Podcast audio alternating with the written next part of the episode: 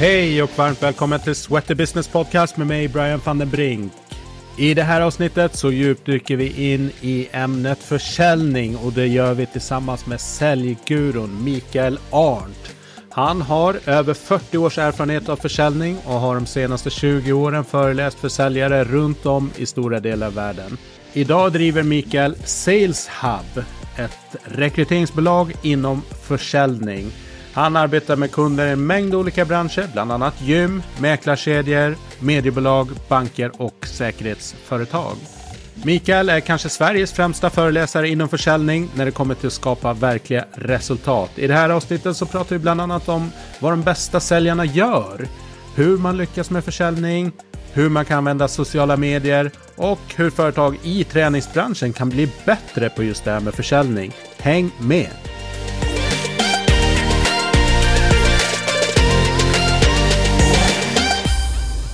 Alright, varmt välkomna tillbaks till Sweater Business-podden och jag är jätteglad att välkomna säljgurun Mikael Arndt. Oh, tack så mycket, tack. Välkommen till podden. Hörru. tack snälla. Eh, Jag har sett fram emot det här väldigt mycket och det är um, nej men försäljning. eh, för mig såklart som driver eget så om man inte har varit så intresserad av försäljning så blir man varse om att man, man måste bli Man blir intresserad det. av försäljning. Eh, men att man måste hitta, kanske för min, att man hitta försäljning på sitt sätt också. Men också våga utmana sig själv också. Så att ehm, jag tänkte, det är som brinner för det här för försäljning. Att eh, prata kring det, eh, vad det är för dig, hur du kom in på det och sen förhoppningsvis lite goda tips till eh, lyssnarna. Känns det som en vettig... Det känns fantastiskt. Ja, härligt. Alltid kul för att prata sälj. Yes. Du, en liten uppvärmning först för att lära känna dig lite grann. Eh, vad tränar du själv? Jag tränar. jag, går på, jag är på gymmet varje morgon. Det är fem dagar i veckan på vardagarna. Så sex på morgonen, öppnar gymmet. Jag har tur att bo 20 meter från gymmet. Mm. Så det är väldigt, det är bara att ta dagen i handen och gå dit. Så det är gymträning och sen så kör jag boxning på helgerna. Snyggt! Ja, men, eh, närhetsprincipen är ju den kanske starkaste i vår... Eh, ja, många som lyssnar här är ju gymbranschen. Liksom. Men närheten till eh, träningen är liksom nummer Det är ett. skönt att slippa tänka på det. Mm. Slippa det där att man ska duscha där utan man tar grejerna, går på, spelar ingen roll om det är 15 grader kallt så går jag i t-shirt över. Mm. Enkelt. Du, ehm, vad läser du för något? Vad jag läser, under den här perioden så är det i princip bara jobb. Sälj, allt som har med sälj att göra. Sen har jag en kompis, en gammal säljare till mig för väldigt, väldigt länge sedan. Som har blivit en av Sveriges mest lyssnade författare faktiskt. Mhm. Som heter, vad heter han nu, Greenwalker. All right. Så han har på Storytel tror jag han hade fem eller sex på topp 10-listan. Wow. Och deckare. Så jag, bara för att det är han så kör jag. Nej, men det är under så säga, julhelg, sommarhelg eller sommarlov och sådär. Då, då, då, då är jag skönlitteratör, men annars är det bara jobb. Jobb. Vilket jag tycker i för sig är kul, så det är inget problem. Ja. Ehm, jag har precis köpt en bok som jag sett att du har tipsat om flera gånger. Winning. Eh, så den ska jag försöka plöja igenom här i Mm. Den, julhelgen. eh, den, är, eh, den är faktiskt galet bra. Ja. Det, jag, lyssnade på den, nu är det väl två år sedan, två gånger under sommaren. Sen köpte jag hans första bok som heter Relentless. Och sen så lyssnade jag på den, så lyssnade jag om tredje gången samma sommar. Mm. Så den är, den är grym. Vad är det för någonting i den då? Som jag... Den, nej men det, den handlar ju om mindset och eh, det den tar är mindset från eh, killen som har skrivit den heter Tim Grover. Han coachade Michael Jordan. Det var hans första kund, så det är rätt okej. ja, rätt okej. Och eh, han gjorde det i 20 år och på det sättet så fick han Charles Barkley, Kobe Bryant, alla de här superstjärnorna. Och det, jag tycker det är superintressant hur de tänker. Mm. Jag menar, Michael Jordan, när han vann NBA första gången, så vad gör han då? När alla andra är ute och festar, det är champagne och alltihopa, då, är, då är han på gymmet för att förbereda nästa säsong. Mm. Det är inte, han väntar inte ens när natten var klar utan... Och det sen kan man tycka att det är fanatiskt eller alltihopa, men alla som respekterar tycker att de är dedikerade. Mm. Medan de trötta ju tycker att, ja men jäkla fana, bara fanatiker. Ja, jag tycker det är häftigt. Bara rent hur de tänker. Ja. Sen behöver man inte göra likadant alltid. Men... Nej. Nej men det är superspännande. Vi kommer nog komma till när det kommer till, till försäljning. Liksom vikten att vara dedikerad, hängiven till det, det man gör. Och så liksom consistency, att man liksom mm. Gör saker, eh, bra saker eh, över tid. Men också så här just med typ Jordan och andra liksom exceptionella idrottare. Att folk, många tänker nog kanske att jäkla vilken talang. Liksom. Mm. Det är mm. talangen som gör det. Och det är klart att det finns en, en grundtalang där som är otrolig. Men den är ju kombinerad med otroligt hårt jobb alltså. Det, det är, väldigt, jag tyck, det är så mycket som är lika när det gäller försäljning och träning överhuvudtaget. Mm. Därför tycker jag det är kul att se hur de orkar jobba så himla mycket som de gör. Och så mycket mer. Ändå, men de pratar om tusendels procent. Och de pratar inte, det är som VM i friidrott var för några månader sedan och jag tror det var 200 meter damer som där ettan vinner med en hundradels sekund över tvåan och tvåan vinner med 200 sekund över mm. trean. Så om man fyra, 500 del av en sekund efter så var man inte ens på pallen. Nej. Det, de måste ju titta på allt. Varenda liten del ja. som kan påverka. Ja men eh, superhäftigt. Jag var på en föreläsning med Therese Alshammar mm. nyligen. Hon körde bara en kort grej. Men då pratade hon om eh, målstyrning. Hon hade liksom långsiktigt mål med OS. Eh, eh, och sen liksom hackar upp det i års och sen mm. bak. Ja men klassiskt liksom. Så Men sen så, så okej okay, 50 meter fri frisim tror jag att det var. Eh, då hackade hon upp eh, alltså loppet i fyra block. Så att hon kunde mäta starten, de första 15 metrarna, kunde mäta liksom nästa del, nästa del och avslutningen. Och varje träning kunde liksom se sektionsvis och jobba. Det var så här, för mig var det så här, okej, okay, det här är liksom äh, mätning och liksom målstyrning på en, äh, på en nivå som inte jag hade sett riktigt. Ja, men det är det som är så spännande tycker jag, för tar man det tänket till sin egen vardag mm bara börja titta på vad kan, vad kan jag göra? Och vi lever i en värld där de flesta inte bryr sig överhuvudtaget. Ja. Så det, jag tycker det är häftigt. Ja. Alright, vad, vad lyssnar du på? Pratar vi musik då? Ja. Eller vad lyssnar på överhuvudtaget? Ja. Ljudböcker? Det, just nu så, när det gäller musik, jag är old guy här, så lyssnar jag på Ellen Kraus som jag tycker har blivit förbannat bra. Ja. Min son proddar musik. Så jag lyssnar lite på honom också såklart. Och eh, aromet är att man ska, måste plugga sin son. Mm. Absolut, det får man. Är, ljudböcker är en jäkla massa olika. Tim Grover går snurrar för jämna nästan mm. Av och till. Men det är väldigt blandat. Jag har mycket böcker igång samtidigt. Right. Jag gillar Gary Vaynerchuk väldigt, väldigt ja. mycket. vi är i en fas lite nu när vi bygger säljkår och de ska driva in en väldig massa leads till de här säljarna som ska börja nästa år. Yes, ja men bra. Eh, om du får obegränsat med pengar till ett projekt eller ett ändamål, vad skulle du då göra? Det är intressant, för vi har pratat om det där när man hör de här som vinner 200 miljoner eller vinner amerikanska lotteriet eh, med flera miljarder. Det, det första faktiskt som jag tänker på, vi diskuterar här på jobbet och jag jobbar med mina döttrar. Mm. Och sa det, vad, vad man kan göra jag skulle, jag, skulle satsa på att hjälpa kids som inte har det så jäkla bra. Och se till att de får möjligheten att bli extremt duktiga på att sälja. Jag är ju nörd som sagt. Mm. Just för att det öppnar upp så otroligt mycket möjligheter.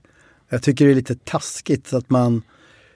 Jag menar, det, är, det är en procent som är målfokuserade i det här landet och eh, det, är, man, det är ett lotteri att få föräldrar som är målfokuserade så att man blir det själv. Och eh, man borde få en sån chans. Men de flesta blir utbildade av lärare som inte ens är målfokuserade. Så de får, de får inte en ärlig chans. Mm. Så det är vad vi gör i liten skala, men gärna skulle vi göra i väldigt stor skala.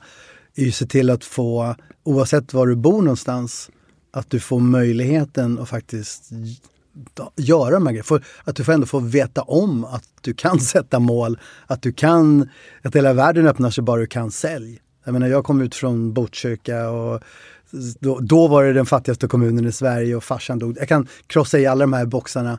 Och enda skälet att, jag, att det har gått bra är att jag råkade snubbla in på sälj. Mm. Jag hade inga betyg för universitet eller det var inte så många som gick på det överhuvudtaget. Men eh, sälj öppnar alla dörrar, det gör det fortfarande.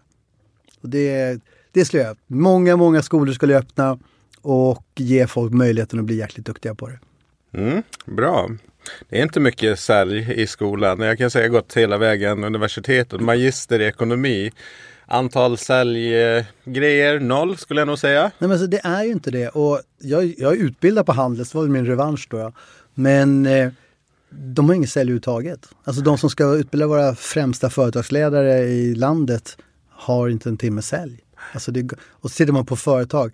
Idag är det, som jag läste, var, av de nio av tio bolag som startar idag finns inte om ett år. Mm. Nio av tio. Jag tyckte ja. det var kaos när hälften var borta inom tre år. Ja. Nu nio av tio som startar finns inte om ett år. Brist på sälj. Mm. Snacka om kapitalförstöring. Det kan man säga. Du, det här gör mig förbannad.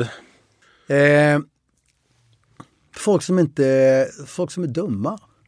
Alltså, min farsa sa det när, när han levde. Han gick bort precis när jag slutade skolan. Han sa att man ska vara schysst. Och det har jag levt med. Även om jag inte uppskattar orden just då. då så, men man ska vara schysst och det finns ingen anledning att inte vara det. Och oftast folk som är dumma är, är ju... De mår ju jävligt dåligt oftast. Mm. Men jag tycker det, är, det som gör mig förbannad är när folk inte när, man, när folk inte får chansen. Lite som jag sa det här med kidsen som råkar komma i fel stadsdel då, eller bo på fel ställe. Och så är hela deras liv kört. Det gör mig förbannad. Mm. Att man inte ger dem chansen. Yes. Eh, en app som du använder mycket? Mm, Audible, ljudböcker. Ja. Så får man säga, Aftonbladet, kolla sporten. japp, japp. Här gick det åt helsike. Det har jag gjort många gånger.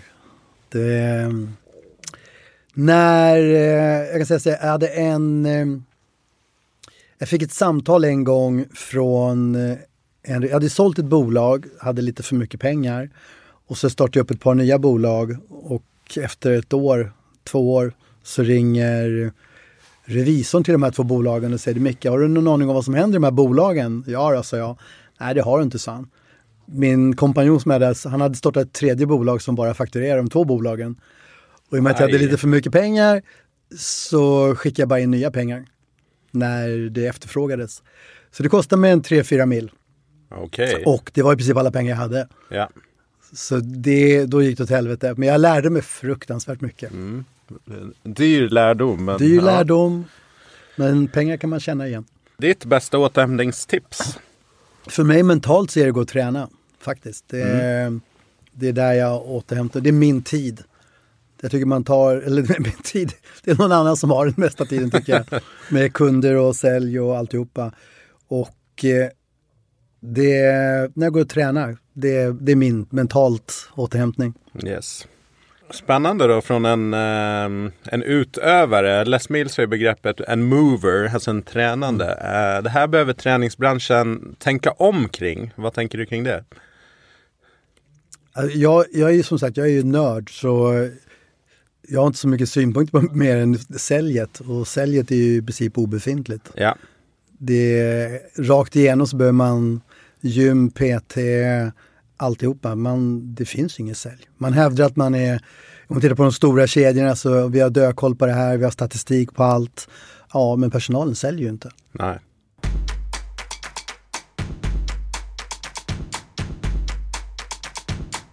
Berätta lite grann för lyssnarna. Jag har ju lyssnat på dig i lite olika poddar och mm. sammanhang sådär och har lite koll på din, din bakgrund. Men eh, vad, vad är din yrkesbakgrund? Det är sälj. Jag har hållit på med sälj i princip hela mitt liv och eh, började med eh, fritidsresor när jag var 18, första jobbet. Och sen så har det fortsatt med sälj. Starta eget och det är bara, det är bara en slump. Jag hade aldrig någon dröm om att ha eget företag. Eller för, företaget, så idag är ju entreprenören en rockstjärna i princip. Mm. Men det var det inte på min tid. Utan tvärtom, det var skurken. Det var någon som skulle komma undan skatt ungefär. och det var inte alls populärt. Så, och jag hade inte, mina föräldrar hade bageri. Så jag är uppvuxen med eget företag och det enda de klagade på var dumma kunder. Mm. Så jag tänkte kunder måste ju vara något jävligt stilla. så jag hade verkligen inte sugit. Men sen fick jag förfrågan, mitt första jobb, det kom efter en sju, åtta år. Där, och tjäna pengar, där jag tjänade bra med pengar. Och eh, sålt annonser och eh, min chef när han anställde mig han sa så här, du, jag vet att du kommer inte vara här speciellt länge. Jag sa, du är inte klok i huvudet. Det var första jobbet jag tjänade stålar på. Jag var så här 24 och tjänade tre gånger mer än vad jag tjänade på jobbet innan och det jobbet tjänade jag dubbelt så mycket som jag tjänade på innan det. Så på fyra år så, så 200 dubblade jag min lön. Mm. Från eh, väldigt, väldigt lite dock då. Och så, så jag, jag kommer vara kvar hela livet. Åtta månader senare startade jag eget. Ja. För att polaren kom och min bästa kompis sa ja men du kan få börja jobba hos mig, jag ska starta eget. Jag sa stick och brinn. kommer aldrig, kommer aldrig hända. Och dagen efter kom han och sa det att ja men du får bli delägare. Okej okay, vad är dealen då? Varför jag, inte ens, jag förstår inte ens, fortfarande varför jag ens frågade det, för jag var inte intresserad trodde jag. Och då sa han så här 40-60 och jag sa det, det är sorry, då kan jag inte stoppa in någonting i det här bolaget för då ska du ha 60 av allt som jag kommer på. Ja. Och dagen efter det så kom han och sa 50-50 och sen körde vi i 15 år nästan. All right. Hade nästan 300 säljare och gick fantastiskt bra. Sen sålde vi och sen har jag hållit på driver mindre bolag med allt, allt handlar om sälj. Nu föreläser jag sälj, jag har gjort det i 26 länder. Och eh, det jag gör just nu är att jag driver ett utbildningsföretag inom sälj. Så vi paketerar utbildningar och sedan så startade vi ett rekryteringsbolag inom sälj för ett år sedan ungefär. Så det är min business. Så just nu så har jag rekryterat en försäljningschef och vi ska väl ha en tio nya säljare i varje fall nästa år. Så nu trycker vi på knappen igen och ska börja bygga, vilket är jättekul. Ja, ja många, många frågor och i tillägg, för vi kommer prata lite mer sociala medier sen, så är det ju en Ja, för mig kanske den tydligaste liksom sälj, men jag tänker så här, vem, vem ska jag prata om sälj eller vem, då är det du som dyker upp sen flera år tillbaka. Liksom. Jag har nog inte ens någon annan som jag har i åtanke. Så här, bara, vem, vem vet mycket om sälj? Så att du har jobbat upp ett eh, varumärke. Jag sa ju säljguru, du kanske, kanske tycker att det är lite löjligt. Men Ja, men, Nej, jag tar, jag tar dem när jag får dem. Ja, men det är ett positivt liksom, epitet eh, tycker jag. Nej, men det, det jag har gjort under många, många år, jag brukar säga att jag står på barrikaderna för försäljning. För om man någon gång tittar i tidningar, tv, nätet, vad det än är, så alltid när man pratar försäljning så är det något negativt. Mm. Det är någon ungdom som har lurat någon tant Agda 83 på något telefonabonnemang de inte ska ha eller det är någon som står i en galleria och försöker kränga ett telefonabonnemang. Det, det, är, det är aldrig så att det är något positivt. Och så förstår man ju det, men de flesta som börjar jobba idag, ungdomar, hamnar ju på något säljjobb. Mm. Enormt många gör ju det. det. Har du inte gått på universitetet så vad får du göra? Du får sätta dig på ett callcenter när du är 18 och slå huvudet i väggen. Har du tur så får du någon bra coach så att du blir lite bättre och så går du vidare. Och väldigt många av de som är otroligt framgångsrika idag har ju börjat med sälj. Knackat ja. dörr, sålt dammsugare eller någonting. De som driver de största bolagen vi har i landet har ju någon säljstory när de sålde majblommor eller någonting. Och det, och det är någonting positivt som man, så här, låt säga att Ericsson fick en order på 28 miljarder. Och då fick en order. Som har, de har haft ett team kanske på 30 man som har jobbat i sju länder. Och det kanske ger då 30 sekunder på Aktuellt eller Rapport på TV. Men någon 18-åring som har gått över gränsen och kränkt mobilabonnemanget, det får 10 minuter. Mm. Det, så det jag har pratat om väldigt, väldigt många år, det är ju hur bra sälj är.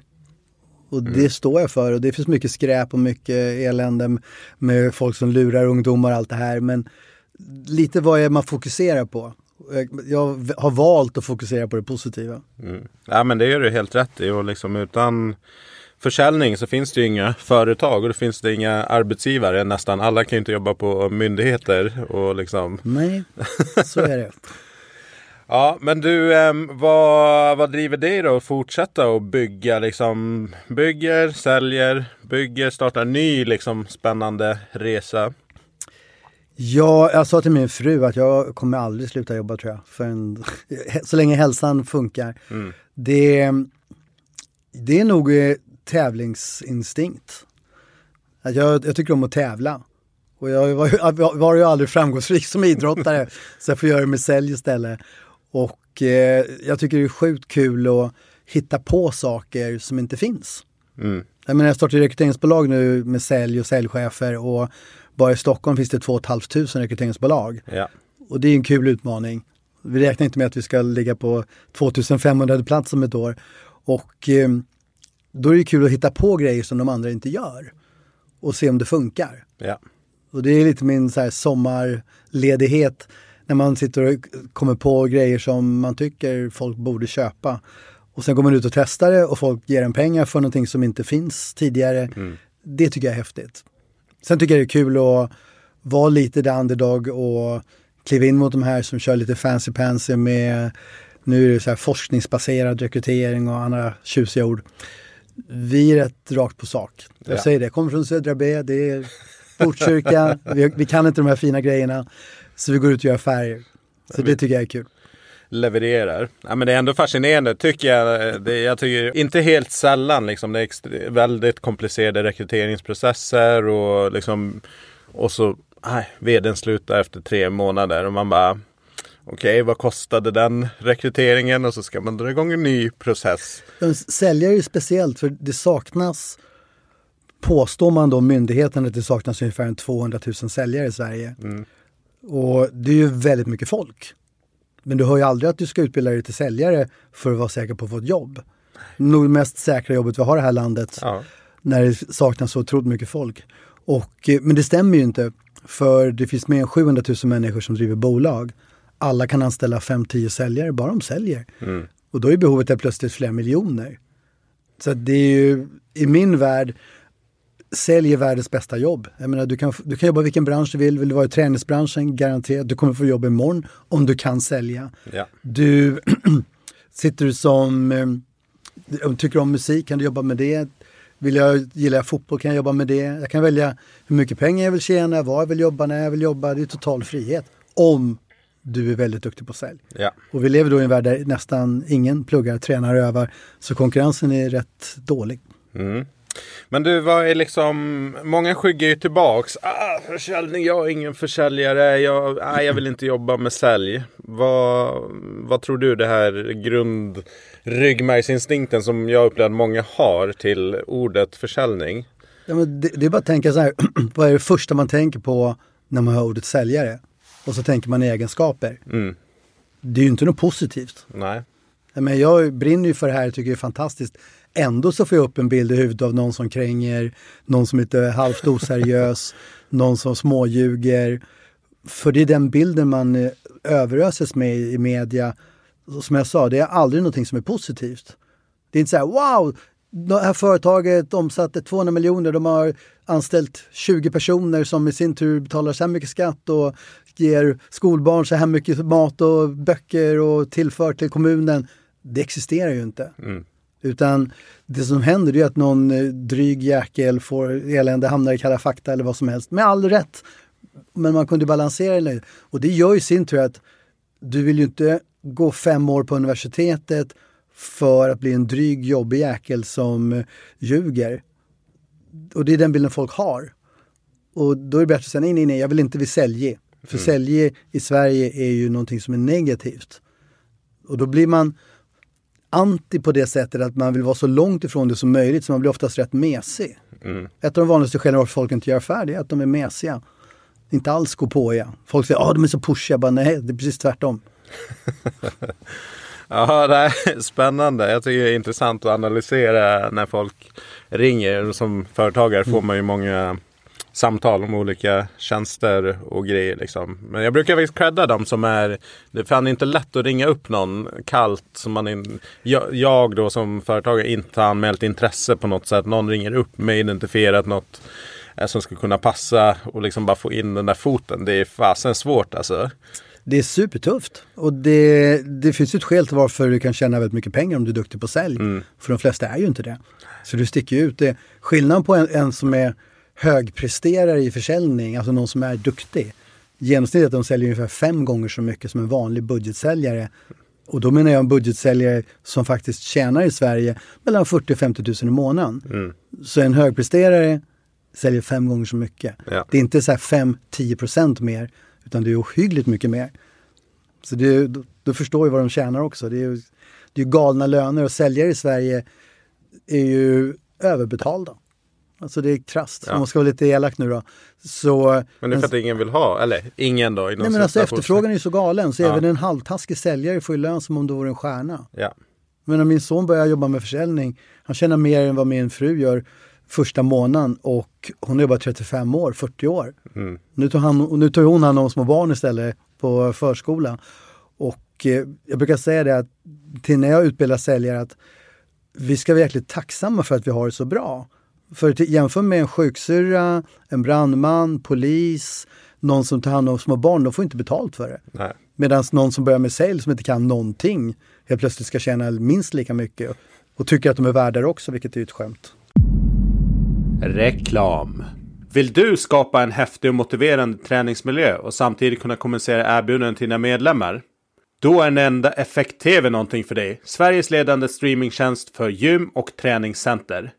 Nenda Effekt TV har över 20 stycken helt nya tv-kanaler med underhållning som enligt undersökningar motiverar och underhåller gymbesökare för att skapa nöjdare och mer motiverade medlemmar. Vad sägs om res-tv, actionsporter, fighting, humor, virtual running och cykling? Med Effekt-TV-appen kan du enkelt lägga in din egen tv-reklam för att kommunicera information och erbjudanden på ett snyggt och smakfullt sätt. Ta din gymmiljö till nya höjder med Nenda Effekt-TV. Hela 2024 har de en kampanj tillsammans med oss på Sweater Business. Du får hela tjänsten, alla kanaler och appen för 0 kronor i månadskostnad hela första året. Det är bara att surfa in på nenda.com gymtv på direkten för att ta del av erbjudandet. Direktlänk till erbjudandet hittar du även i avsnittsbeskrivningen.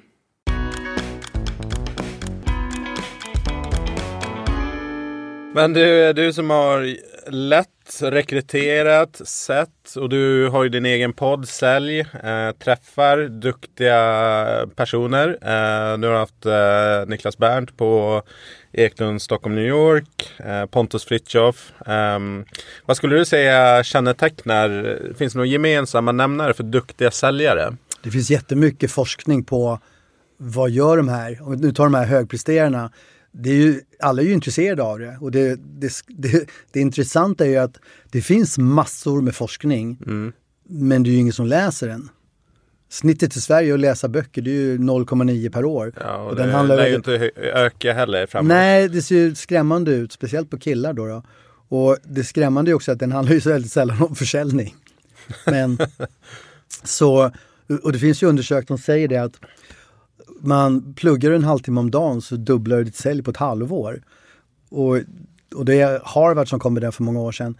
Det, så man tjänar ju pengar på att läsa och plugga. Och där finns det mycket om vad gör de som är bäst?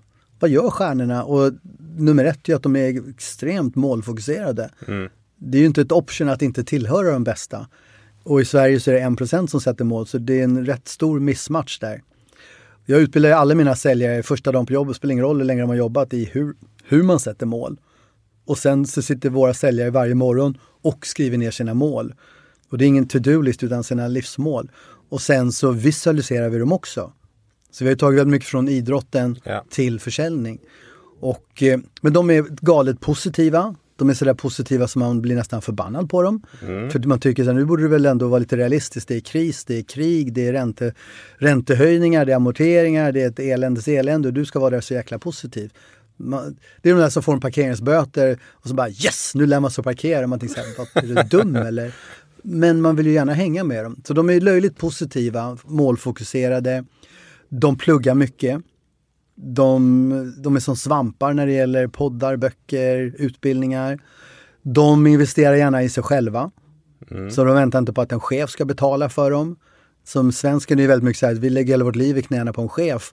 Och så hoppas vi att hon eller han ska betala lite högre lön eller ge oss en semester eller betala vår sommarstuga och så vidare. Och gör de inte det så vaknar vi upp i min ålder bittra och besvikna för att livet är ett helvete. Mm.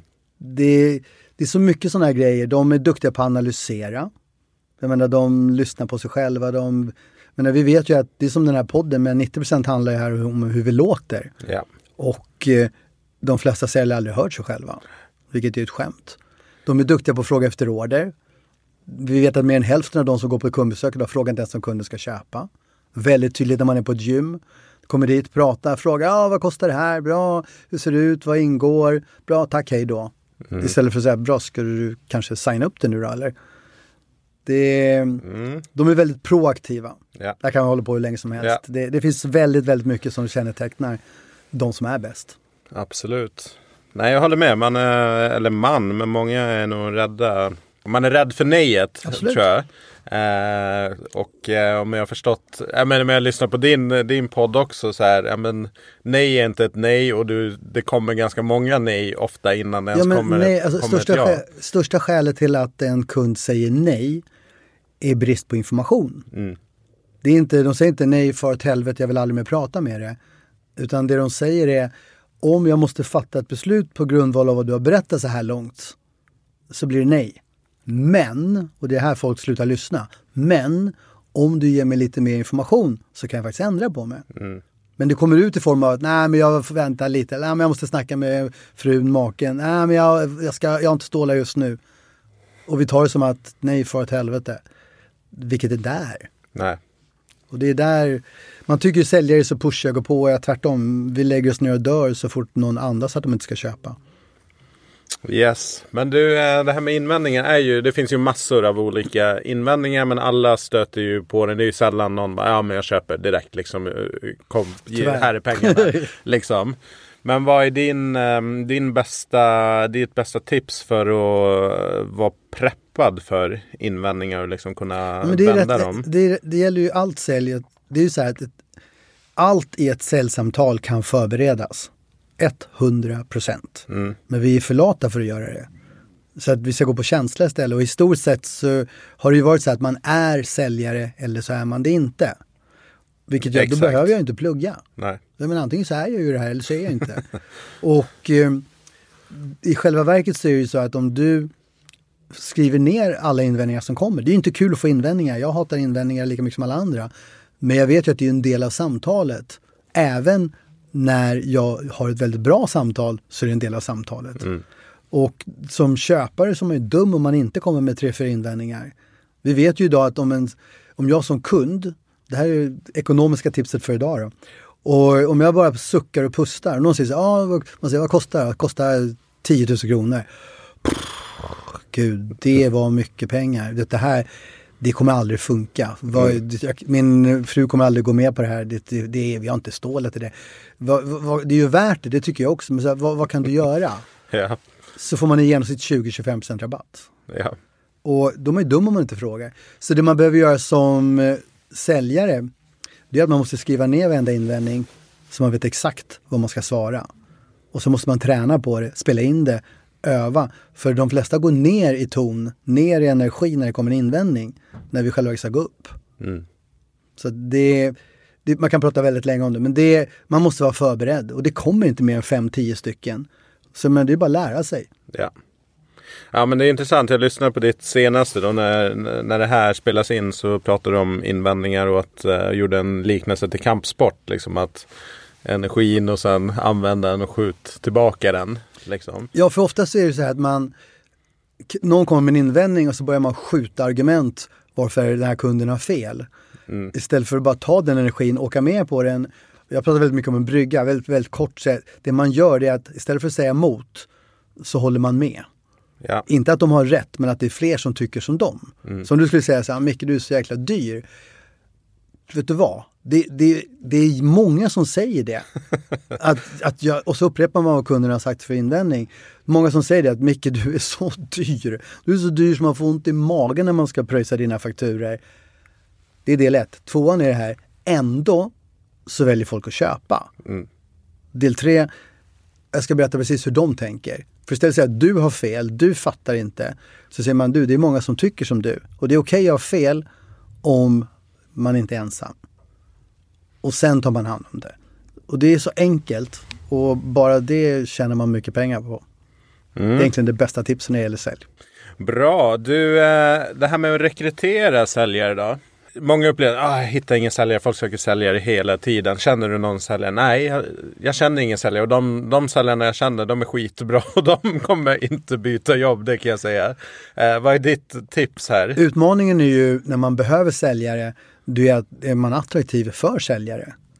Och de flesta är ju inte det. Nej. De flesta cheferna är ju inte en rollmodell. De kommer inte ut, jag kommer inte bli bättre på sälj när jag kommer till dig som chef. Så varför ska jag börja jobba hos dig? Jag menar, det finns ju några skäl till varför man byter jobb som säljare. Och de bra säljarna, de tjänar redan pengar. Så de behöver inte byta jobb för att tjäna mer pengar. Utan de vill ha en chef som de ser upp till. någon som utvecklar, någon som gör dem bättre. De vill ha roliga arbetsuppgifter, roliga arbetskompisar, ha ett bra brand och sälja. Och därför kan man byta. Och det finns många säljare ute som är duktiga som sitter med fel chef idag. Så det går att få tag på dem. Men då måste ju du tänka över vad fasen erbjuder du? Och jag kan säga att jag träffar bara försäljningschefer, vd, ägare, försäljningschefer. Och det är väldigt sällan jag känner så här, wow, hit ska jag rekommendera mina bästa kompisar och bästa säljare. Och vilket är rätt sorgligt. Mm. Och det, det, är därför vi kliver in med det vi gör med utbildning av. Vi utbildar folk ett år efter att de börjar någonstans. Och det, det är väl den största grejen. Sen är det så att man måste bli duktig på att utveckla de människorna man får. För du får inga superstjärnor. Du får bra människor som du kan göra till bra säljare. Ja. Och superstjärnor, det är som att köpa... Det, man får spela lite med det lag man har. Men alla har inte råd att köpa in en Messi, Ronaldo och så vidare utan man får någon allsvensk spelare som man köper för 40-50 miljoner över till sitt lag i, nere i Europa någonstans. Och sen hoppas man att de ska blomma ut och bli värda några hundra. Mm. Det är så vi får göra när det gäller ja. att anställa säljare idag. För de bästa säljarna, de tjänar en miljon. Alltså det, då pratar vi inte om året. De, de tjänar otroliga pengar. Så de har man oftast inte råd med. Nej. Mm, ja men spännande. Jag tycker det är intressant också så här man träffar folk. Det, jag spelade in en annan podd som jag producerade på ett eh, hotell eh, här i stan och eh, då var det en tjej där um, uppifrån någonstans, jag vet inte, Umeå-ish spelar egentligen inte så stor roll för storyn. Men hon var då ansvarig för konferens, inhouse-sälj, inte liksom högt rankad. Men, och hon mötte oss alltid när vi skulle in och spela in och var alltid superintresserad. Och så sa jag det till min kompis. Jag bara, du, Alltså om du någonsin behöver någon person till whatever, då, då ska du ta hon, Ida för att hon är så jävla mm. grym. Och så är det så kul nu ett par år senare så ser jag att hon är försäljningschef på ett flygbolag och jag bara, ja, good liksom. Det där är en stjärna liksom. Men man ser ibland de här råämnena som är så här bara, men det kan bli hur bra som helst. Men vi hade ju en säljskola, jag har 20-åringar, jag träffade en kille på gymmet faktiskt. Han eh, kom fram och bara Micke, Micke, Micke, vet du vad, vet du vad, jag har precis signat nytt kontor och då killen, han var arbetslös när han kom till mig på säljskolan. Fem år senare så har han kontor i London, Köpenhamn, nej, London, Oslo och så hade han signat på Norra Bantorget i Stockholm. Och det roliga var, det var inte så här att Åh, det går bra, han omsatte 50-60 miljoner. Det var att han, du vet vad, jag har köpt en kolakyl, en glassbox och en Noccokyl. så han var överlycklig och det, jag har sett det så många gånger, jag har fått ofta frågan så här, hur vågar du ut, hur vågar du anställa så unga människor eller ge dem så mycket ansvar? Alltså det, de, de tar, alltså folk gör det de förväntas göra. Ja. Så det, det, det, lite det jag tycker om med sälj också, det är att idag är det inte så här att okej, okay, jag är 20 år och chefen är 40 år, då ligger jag 20 år efter. Bara, nej, du ligger kanske ett halvår efter. Ja.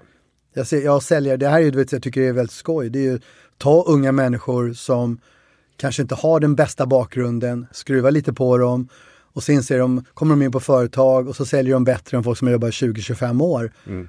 Och det är ingen som skulle gett dem chansen annars. Det tycker jag är coolt. Och det är också en otrolig uppsida för alla som jobbar med sälj. Mm. Jag menar, vi ligger inte 20-25 år efter. När jag startar rekryteringsbolagen nu, inte fast ligger jag 25 år efter de som är störst idag. Jag kanske ligger ett år, max. Ja. Ja men eh, försäljning det är, det är demokratiskt på det sättet. Liksom. Du kan Verkligen. göra en resa snabbt. Vissa liksom yrkeskategorier, så här, det spelar väldigt stor roll vad dina föräldrar har gjort innan. Liksom, är föräldrarna läkare, jurister, ganska hög sannolikhet att barnen går mm. lite i samma fot. Så finns inte den traditionen så lägre sannolikhet att, att det blir en Absolut. sån yrkesbana. Ja, men det, det som är häftigt med sälj, det spelar ingen roll om du är kort, lång, smal, tjock, var du kommer ifrån, vad du heter, var du bor, uppväxt någonstans. Utan sälj, tittar man på en säljkår som har 30-40 pers så är det ju så brett och det är så olika varianter på människor så att det är helt sanslöst. Men det är det som är häftigt. Att helt plötsligt så tittar man enbart på vad levererar mm. Det är ingen som spelar roll vad du har för utseende eller alla de här grejerna utan det är bara, är du seriös, kör du etiskt moraliskt rätt och levererar så är du välkommen överallt. Verkligen. Du, om man bara bryter ner det, vad är försäljning egentligen enligt ditt perspektiv? Försäljning, det är ju rätt enkelt egentligen. Det är att vi ska hjälpa folk och vi ska, de som bryr sig mest vinner brukar jag säga. Om, vi, ska ju få, vi ska ju sälja det vi har att sälja. Jag menar, om jag är anställd någonstans så ska jag få min kund att förstå vad de tjänar på att köpa våra grejer. Och de ska helst köpa det. De ska känna att det är de som bestämmer.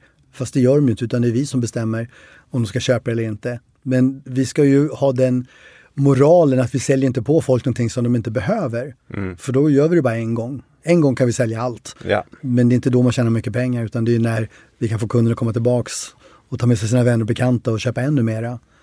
Men det handlar ju om att få, sälja det vi har, lite som Stordalen. Man ska sälja de jordgubbarna man har.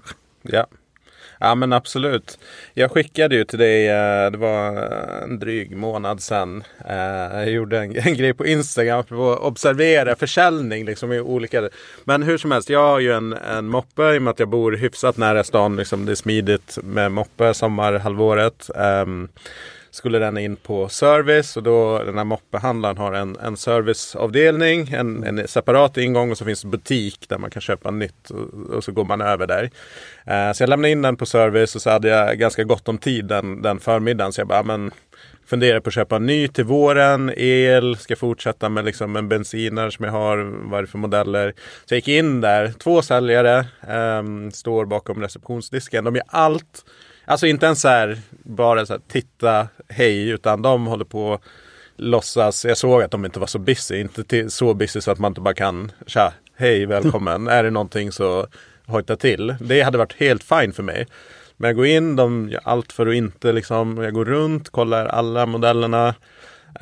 Um, och sen till slut blir jag så nästan alltså, provocerad. Jag bara, men hallå, det är en kund i den här butiken. Mm. Ni är två där. Ingen av er har ens bemödat sig att liksom Hej, är det någonting särskilt du kollar efter? Så att jag, ja men jag tog ju en bild liksom. Eh, sen blurrade jag ansiktet på, på han som stod, för han stod med mobilen faktiskt. Lägligt nog.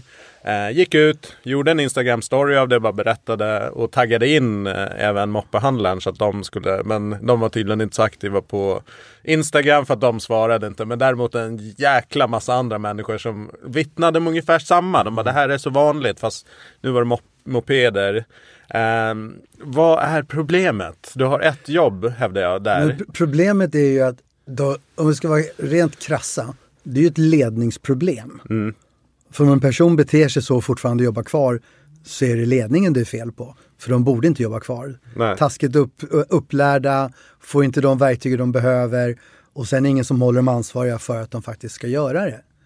Så det men sen är det, det är taskigt sälj och det är så det ser ut. Konkurrensen är, den är direkt mördande dålig. Mm. Och folk får inte verktyg, folk pluggar inte försäljning. Det här är ett jobb som man får jobbet och sen kanske man utbildar sig. Alla andra jobb så utbildar man sig till för att sen börja jobba. Du utbildar dig till PT för att sen utgö, utöva det yrket. Mm. Det är inte så att du börjar som PT och sen går du kursen. Nej. Inte vanligast i alla fall. och, eh, men sälj, det är samma sak med säljchefer. Du får jobbet och sen ska du kanske köpa en kurs. Så det, det är därför jag älskar sälj, för det, det går väldigt fort att spöa konkurrenterna. Ja. För du, du tävlar inte mot folk som tränar, övar och analyserar hela tiden.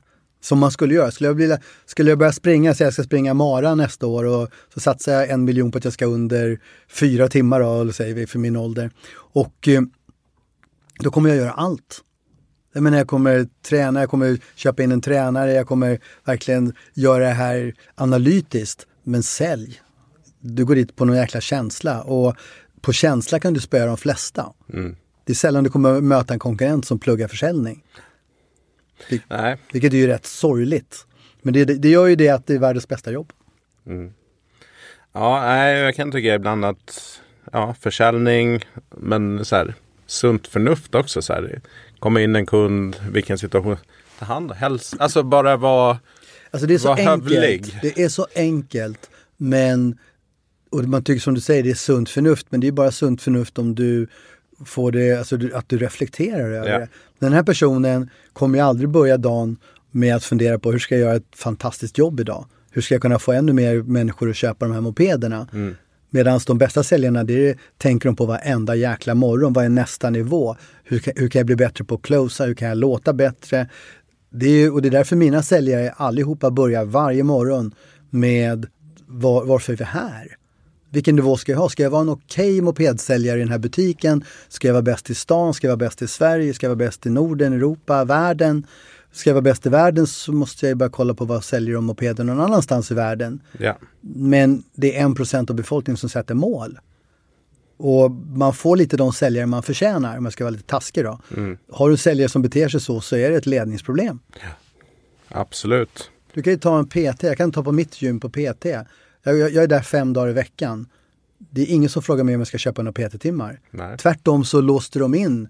Man fick när man köpte kortet för fyra fem år sedan. Så ja, nu har du inte nyttjat de här fria PT-timmarna du fick. Vilket är ju ett kundbesök. Alltså ja. det är ju ett säljmöte. Ja.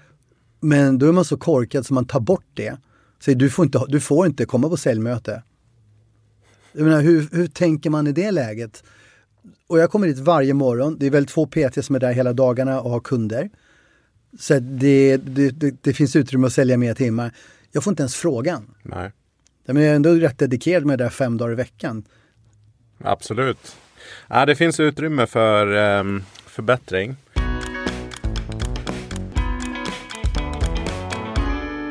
En sak som har slagit mig när jag pratat eller lyssnat på din podd. Um, det är liksom varumärke.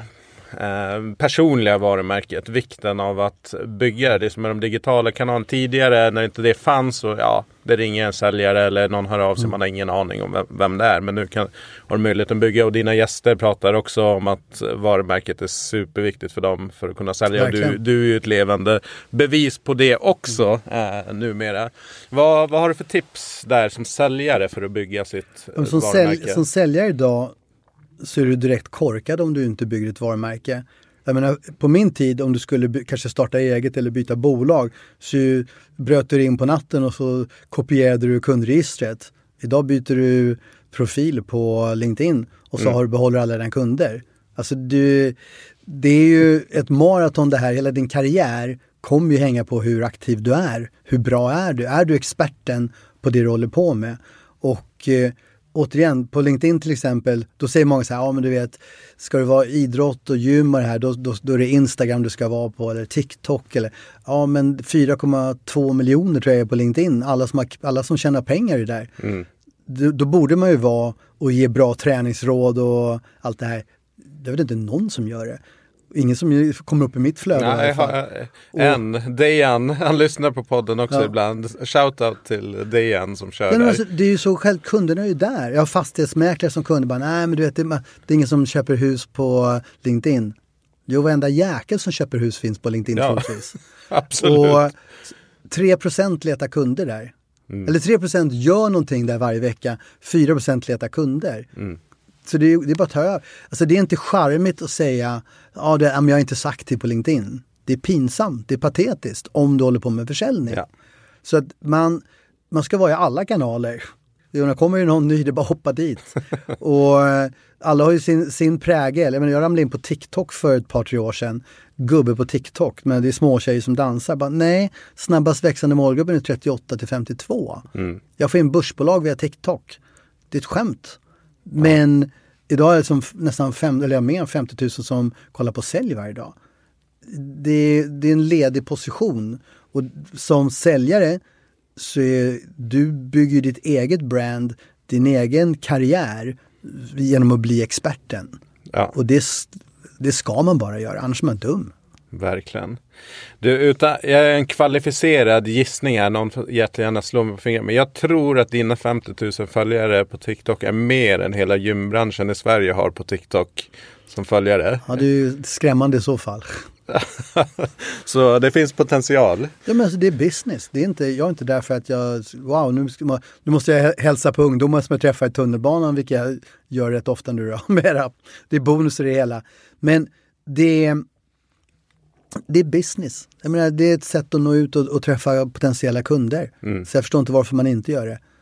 Nej, Nej det, det funkar. Jag använder mycket själv. Sen har jag gjort lite olika grejer i mitt liv. Så kanske för, viss, för vissa så det kanske är mer marknadsföring, någon annan så är det träningsbranschen. Så jag är lite ambivalent. Så att strategiskt så är jag väl inte den bästa. Liksom. Det är ju ännu bättre om man har en tydlig nisch liksom jag, som man jobbar jag är i? extremt tydlig för jag har bara en grej, jag, jag brinner Ja. för sälj. Mitt mission är att få folk att, alltså mitt mission i livet är att få folk att fatta vad som händer när man pluggar försäljning. Ja, Så det är ju enklare när man har väldigt tydlig vad man ska ut med, absolut. absolut. Du, eh, vi börjar närma oss slutet. Mm. Eh, vad tycker du är största missarna som träningsbranschen gör då kanske specifikt gym, PTs? Jag, vet, jag utbildar gym över hela Europa. Alltså allt från rumänska landsbygden ner mot eh, Italien, Paris och så vidare. Det, det man gör, om vi tittar på Sverige nu då, så man har inget sälj. Man kan kalla det vad man vill men det är pinsamt. Det är, det är så mycket pengar Mm. som, som är där för varenda person som kommer in. Och det, jag har bott nära gym sista 25-30 åren. Jag har aldrig fått ett samtal. Nej. Kom ner och träna. Fasen, du bor ju alldeles i närheten. Mitt företag som bor, som har legat i stan de sista 30 åren, aldrig fått ett samtal. Hej, kom ner. Fasen, klart jag ska komma ner och träna. Man är inte proaktiv överhuvudtaget. Och eh, när man väl kommer till gymmet så är det ingen som säljer på en. Nej. Hej, om någon bara hade frågat efter PT till mig, jag menar jag är ändå rätt intresserad, så hade jag köpt om det hade varit en vettig fråga. Men jag kommer inte gå fram och fråga. Jag menar, är du inte intresserad av att ha med en business så att du ens orkar engagera dig? En, det, man beter sig inte så som man lär ut hur folk ska träna. Det vill säga, man har speglar på gymmet för att man ska analysera sig så man inte gör sig illa när man, och så vidare. Då kanske man borde göra likadant i sitt eget sälj. Man har ett mindset i träning att du ska träna på samma saker flera gånger i veckan. Varför gör man inte det i försäljning? Mm. Men det, det här är ett varje dag-jobb. Det är inte en gång i veckan, en gång i månaden, utan det är varje dag. Och det är aktiviteten, det vet vi också. Högre aktivitet så får du ut mer på träningen. Det gäller försäljning också. Så i princip så behöver man ta sitt mindset ifrån träning till försäljning. För då, vad gör man där? Jo, där tränar man på samma sak om och om igen. Kanske 10-15 år innan du får debutera i Allsvenskan då, eller liknande. Och du börjar träna när du är 5-6 år och när du är 10 år så börjar du spela in det på video och analysera så att du får ut ännu mer av träningen. Säger man det till någon när det gäller försäljning, bara, ah, nej, jag vet, inte, jag vet inte om jag kan få mina säljare att göra det där. Det är, det är ett skämt. Mm. Det är en otroligt låg nivå. Det gäller inte bara träningsbranschen. Men det är så, man brukar säga att runt 80% av framgången för en säljare handlar om passion. Och de flesta inom träningsbran- inom träningsbranschen är passionerade över det de håller på med. De är till och med där på sin fritid. De jobbar med det och sen går de och tränar själva efter jobbet. Det är få jobb som är så. Så det, det, det vore otroligt enkelt att styra de här människorna till att bli duktiga på sälj. Men det är lite, jag brukar säga det att idrottsmänniskor, för förr i tiden så anställde man fotbollsspelare så här till säljjobb. För man tyckte att ja, men de är drivna, de har det här i sig. Men grejen är så att de flesta som håller på med träning och är duktiga på det lämnar hjärnan hemma när de börjar jobba. De gör inte allt det här som de gjorde på träningen Nej. där man tränar på samma sak flera gånger om dagen för att sen göra karriär om 15 år. Skulle man göra det i försäljning skulle du vara världsmästare. Skulle du ha samma beteende som en division 5-spelare i fotboll så är du världsklass i försäljning. Men man tillåter folk att göra fel trots att man vet om att de gör fel. Idrotten är väldigt tydlig. Tränar du inte får du inte vara med. Platsar du inte får du inte vara med. Nej. Det tänket så skulle man spöa vilket gym som helst i försäljning. Verkligen. Och jag tycker också så här. ehm, om man inte tränar och inte liksom som, om jag tänker som affärs, alltså den som äger bolaget eller säljchefen. Och inte vet vad är det som sägs, hur sägs det? För det är också varumärket där. Och jag kan säga i den här podden att eh, mobiloperatören 3 behöver nog se över sina liksom, olika säljbolag som jobbar med dem, i alla fall business to business. För att där kan det vara precis vad som helst. Eh, de som hyr dyker in säljbolag, alla de här stora, jag, jag vet faktiskt inte hur de vågar lämna ut sitt varumärke för de måste blunda medvetet. Ja, det tror För jag. att det är sånt skräp och halvseriöst. Så eh, det är inte försvarbart. Men det de gör de stora det är att de anlitar en person som i sin tur knyter avtal under. Mm. Vilket gör att de har, det är ju bara att kolla på Kalla fakta allihopa som angriper de här olika som talar om att de gör fel på fel och så oj det visste vi inte. Nej. Det är pinsamt.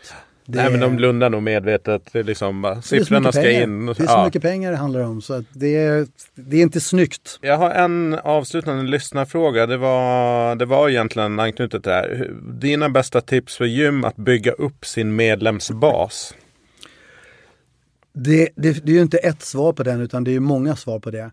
Och det ena är ju att vara, alltså det är så här, du ska träna upp din, din personal i försäljning på precis samma sätt som man tränar sina medlemmar i, på gymmet. Jag menar, du tränar dem i smidighet, i styrka, i kondition, allt det här. Och det är samma sak med sälj. Du behöver träna din personal i försäljning, inte bara spela match. Men spelar man match då är det korpen om det bara är matcher. Korpnivå är inte Ja. speciellt lönsamt. Men så beter vi oss när det gäller försäljning i en väldig massa branscher. Så det handlar om att hela tiden träna försäljning. Ta en boxare som kör en fight om året kanske, som tränar två gånger om dagen. Det är ju mer sällan vi spelar match, desto mer behöver vi träna. Och försäljning, det, det är ingen liten skillnad. Det är inte så här, ja men vi kan öka försäljningen med 10% Utan vi pratar om att dubbla, trippla, kvadrupla. Det kan alla göra. Och som sagt, träningsbranschen har otroligt bra förutsättningar i och med att de som är där är där för att de vill vara i den branschen. Så är det inte i de flesta branscherna. Nej. Utan här är det väldigt tydligt. Man vill vara i den branschen, man klär sig som en viss stil för att man är i träningsbranschen och så vidare. Så det är busenkelt att styra dem till att bli duktiga säljare. Men de flesta har inte som mål att vara duktiga säljare. Träna. Men du, om man vill träna, förkovra sig. Du har ju superbra program. Kan du berätta lite grann om, om det? Det, om, man, om man vill bli bättre på sälj så kan man egentligen bara höra av sig till mig för det finns så mycket varianter. Vi lägger ut enormt mycket material i sociala medier varje dag. Samtidigt som vi har träningsprogram för hur man gör det här. Och när det gäller gym och sånt så där kan jag i princip lämna 100% garanti på att man tjänar in pengar omgående. Men vi har träningsprogram med filmer, konferenser, största eventen i Sverige för säljare och det kostar i princip som ett gymkort. Mm. Kan, jag, kan jag öka försäljningen på ett gym med, med ett par gymkort på ett år och det brukar vara 5-10 om dagen om det är verkligheten. Så det, det går inte att misslyckas. Det finns ett facit för hur man ska göra och det sjuka är att folk väljer bort det. Yes. Jag länkar in till eh, din hemsida eller företagets hemsida och eh, din mail. Om man vill komma i direktkontakt med dig så kan man klicka sig in i avsnittsbeskrivningen. Jag kan säga, är man intresserad att veta mer så har jag träffar där jag tar en 20-25 VDR, försäljningschefer, vi bjussar på en frukost, vi föreläser ett par timmar för att få en känsla för vad det är. Man får en väldig massa värde för att få en kontakt med, för att kunna bedöma själv om det här är någonting som man tycker är vettigt vill satsa på. Yes. Det är bara att höra av sig. Ta kontakt. Du, eh, Micke, stort tack. Jag ska kunna snacka en timma till lätt om försäljning. Jag hade några, några andra frågor, men det, det får bli ett annat eh, tillfälle. tillfälle. Eh, men eh, stort tack för att du tog dig tid. Tack för att jag fick med. komma. Eh, hoppas, jag fick ut mycket, jag tror lyssnarna också tycker att det var intressant. Även de som där ute som tycker att ah, försäljning, vad är det liksom? Det är, Kanske få en det är längre bild. semestrar, fina julklappar till sina barn. det finns många skäl till varför man ska göra det. Eller hur? Nej, men det finns många som behöver bättra, eller alla tror jag kan för alltid förbättra. Men jag tror det finns stor potential i vår bransch Verkligen. generellt sett. Många som har passion för träningen och hjälpa människor. Men kanske just den här försäljningsdelen eh, är en bristvara. Så, träningsbranschen har ju världens bästa case. Men normalt sett ska, ska det vara pushig, ska det vara lite jobbig mot en kund. Jag menar, här, om vi är lite pushiga mot en kund så lever de 10 år längre. De kan umgås med sina barn och barnbarn 10-15 år längre. Jag hade varit glad om någon hade pushat min farsa så att han tränade, eller min brorsa. Nu gick de bort jättetidigt ställe. Det, låt någon bli förbannad ibland då. Ja, nu är du lite sälj. Ja, men det är för din skull. Ja. De vi bryr oss om, de bryr vi oss om på riktigt och talar om för dem vad de behöver höra, inte vad de vill höra. Och träningsbranschen är en av de få branscherna som kan komma undan med att vara riktigt tuffa mot sina kunder. Även om man inte är det. Eller hur? Och det här är intressant eh, för att försäljningen ofta handlar, budskapen handlar om någonting helt annat här. Det är lägre pris, gratis två månader, en väska på köpet. Det är inte de här emotionella eh, faktorerna som är sen egentligen en no-brainer. Vill du ha 15 år till av ditt liv? Det är så här, ja, vad hade du betalat för det liksom? Hur mycket som helst. Eller hur? Speciellt om du ligger och håller på och dör. Ja. Jag menar, jag träffade min farsa och min brorsa samma dag som de dör och eh, de hade gett rätt mycket för att få 10-15 år till. Så är det. Så ehm, vad ska vi avsluta avsnittet med för låt? Det här blir jätteintressant tycker jag. Det måste ju vara Learning av min käre son såklart. Ah. Alla tillfällen och där. Han skrev en låt och eh, producerade om att man lär sig väldigt mycket. Så det tycker jag är ett bra tema för det här att man ska plugga sälj. Yes, och bandet eller vad heter artist? Arom Arom. är hans artistnamn. Yes, Learning. Ja, härligt. Tack så mycket. Toppen. Tack för att jag fick komma.